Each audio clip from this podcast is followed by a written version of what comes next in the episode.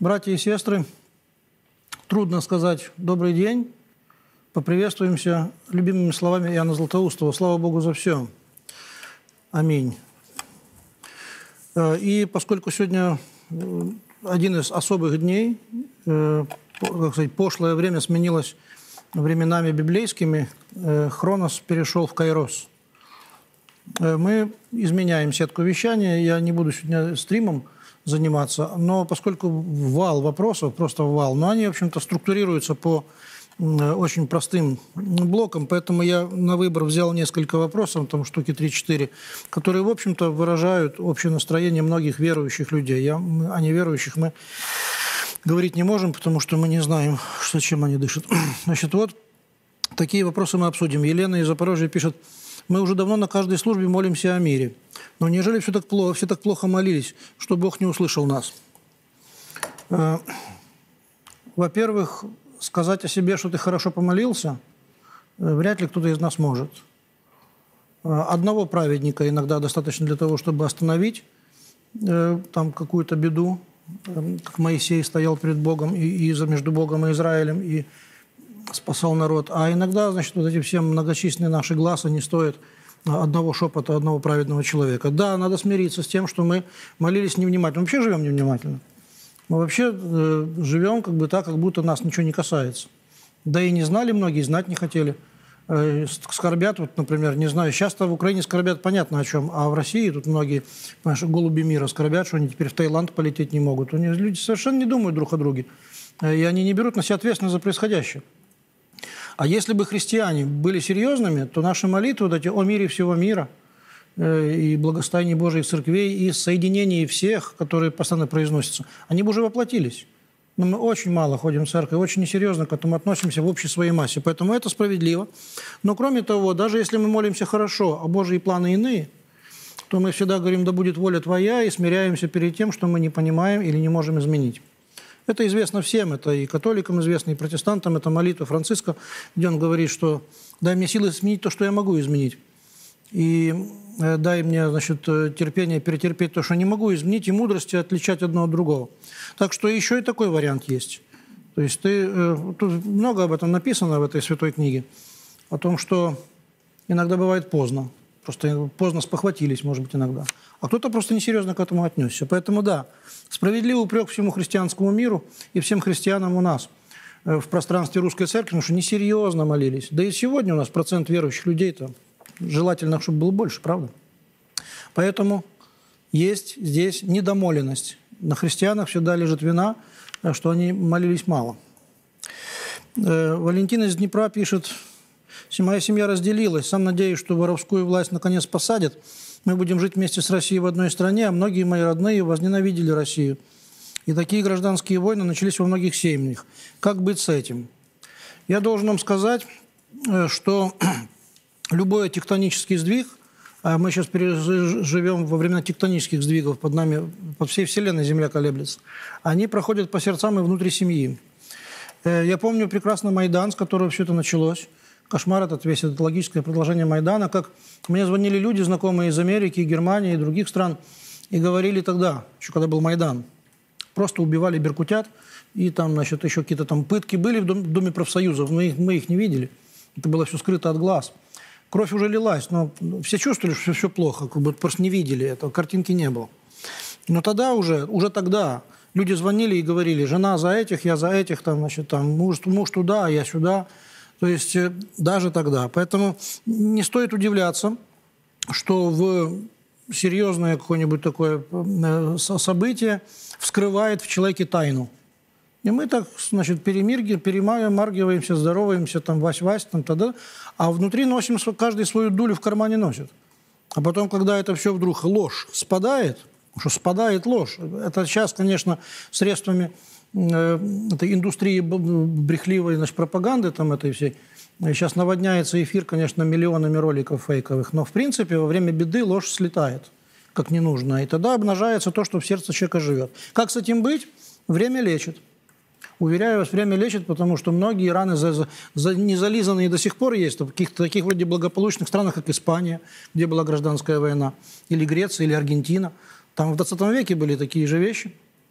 Но зализывается потихонечку. Время лечит, люди э, с годами успокаиваются. Опять-таки, если человек с Богом, то он постепенно приучается смиряться с волей Божией и а, а, оставляет все это. Язык, кстати говоря, напомню лишний раз, что все зло мира, все зло мира приходит в мир через злой язык. Поэтому чем меньше разговоров ненужных, чем меньше криков эти, а вот теперь, а вот они там, а вот то, и, и вчерашних разговоров там. Это вся, вся кровь приходит после языка. Сначала язык, потом кровь. Это надо знать. Нельзя было петь, допустим, там, москаляку на геляку, потому что непонятно, кто на геляке окажется. Как бы. Нельзя было радоваться сожженной вате, как они говорили. Они говорили это все. Нельзя было Порошенко говорить, что ваши дети будут сидеть в подвалах, потому что потом вдруг повернется все, и твои дети окажутся в подвале. Это язык злой. И в семье, чтобы был мир, нужно быть хозяином языка. Язык. Сдержанный язык – это полпобеды. Поэтому в семьях надо терпеть, меньше говорить. Бог все расставит на свои места, время полечит. Нужно время. Все, наступило время терпения. Дмитрий Киев. Знаю, что вы из Львова бывал, там видел на Лычаковском могилы львовян, это одно из исторических таких древних кладбищ Львова, которые еще в начале 20 века стремились к объединению с Россией. Теперь Львов – центр ненависти к России. Да и мой родной Киев заражен русофобией. Как так получилось? Так получилось, дружи мой из Киева, значит, что получилось в силу того, что э, это плоды серьезных э, политических просчетов советского руководства.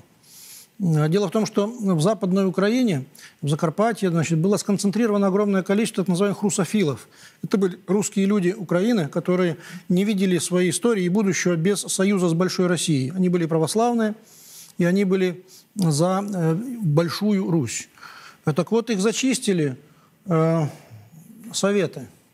То есть своих же людей, по сути, зачистили. А э, ауновцы, там эти будущие, там уже после войны, там, а после Первой мировой, там это, скажем, это украинское националистическое движение, вот, оно как раз бы там грелось и питалось, а потом они поехали в Канаду, и оттуда уже там... Короче, получилось так, что националисты крайние, э, тяготеющие к нацизму и к вечной ненависти к России, э, сумели спастись от, от, от молота исторического. А под молот исторически попали русофилы Западной Украины. Они были, по сути, э, ликвидированы или э, потеряли политическую активность и переехали в другие места. Кроме того, и Киев сам наводнился в последнее время. Вы знаете, это был просто десант – еще начиная с Кучмы, его советники, его журналистский пул там, и все, все остальное, это был, так сказать, десант из Западной Украины, воспитанный на ненависти, на постоянно тлеющей, никогда не потухающей ненависти к России. Они оккупировали Киев, была внутренняя мягкая оккупация. После Майдана 2014 года это просто было в открытую. Киев, Одесса, Харьков были оккупированы, внутренне оккупированными городами. И они идеологически за 8 лет – это как раз срок с 33 по, по 41.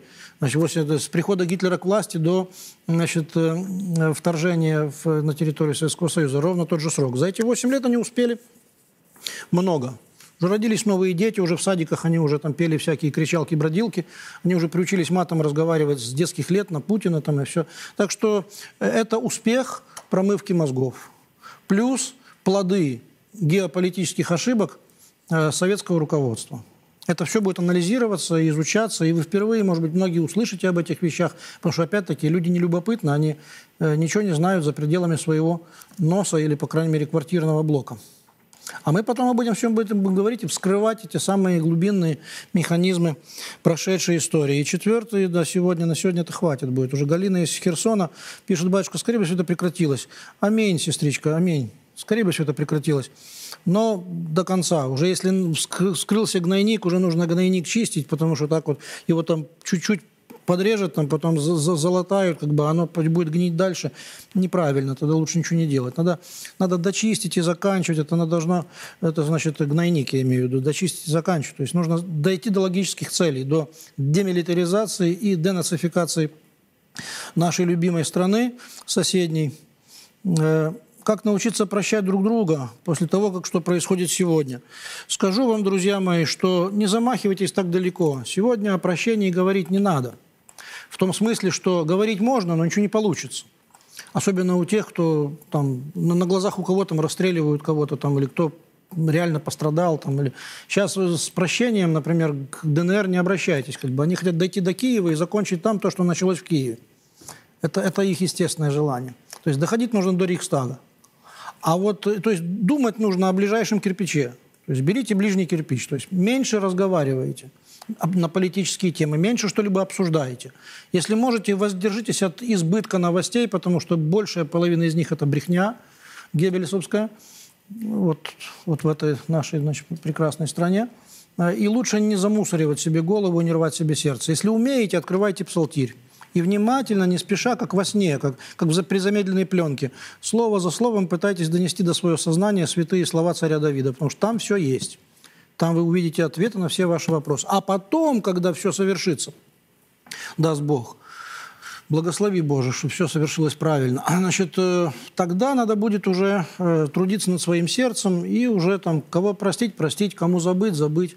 Опять-таки там, там будет длинная внутренняя работа. Поэтому не спешите сейчас всех прощать. Сейчас просто устранитесь от избыточных эмоций, э, фильтруйте информацию, сидите дома, если можете, молитесь. Все остальное будет решаться потом. Вот примерно такие вопросы, братья и сестры, э, идут от внятных людей, от людей, которые со страхом, конечно, и с тревогой, но с пониманием смотрят на, в окно или, или в телевизор. И э, эти вопросы мы так бегло обсудили, потому что сегодня стрима не будет. Сегодня будут другие передачи. А я э, с чего начал, тем и закончу. Добрых дней желать не буду никому, потому что это иногда звучит как издевка. Но скажу вам суровые слова, любимые слова, суровые Яна Златоуста. Слава Богу за все. И потом мы все это поймем с еще большей очевидностью и ясностью. Да хранит вас Господь. Аминь.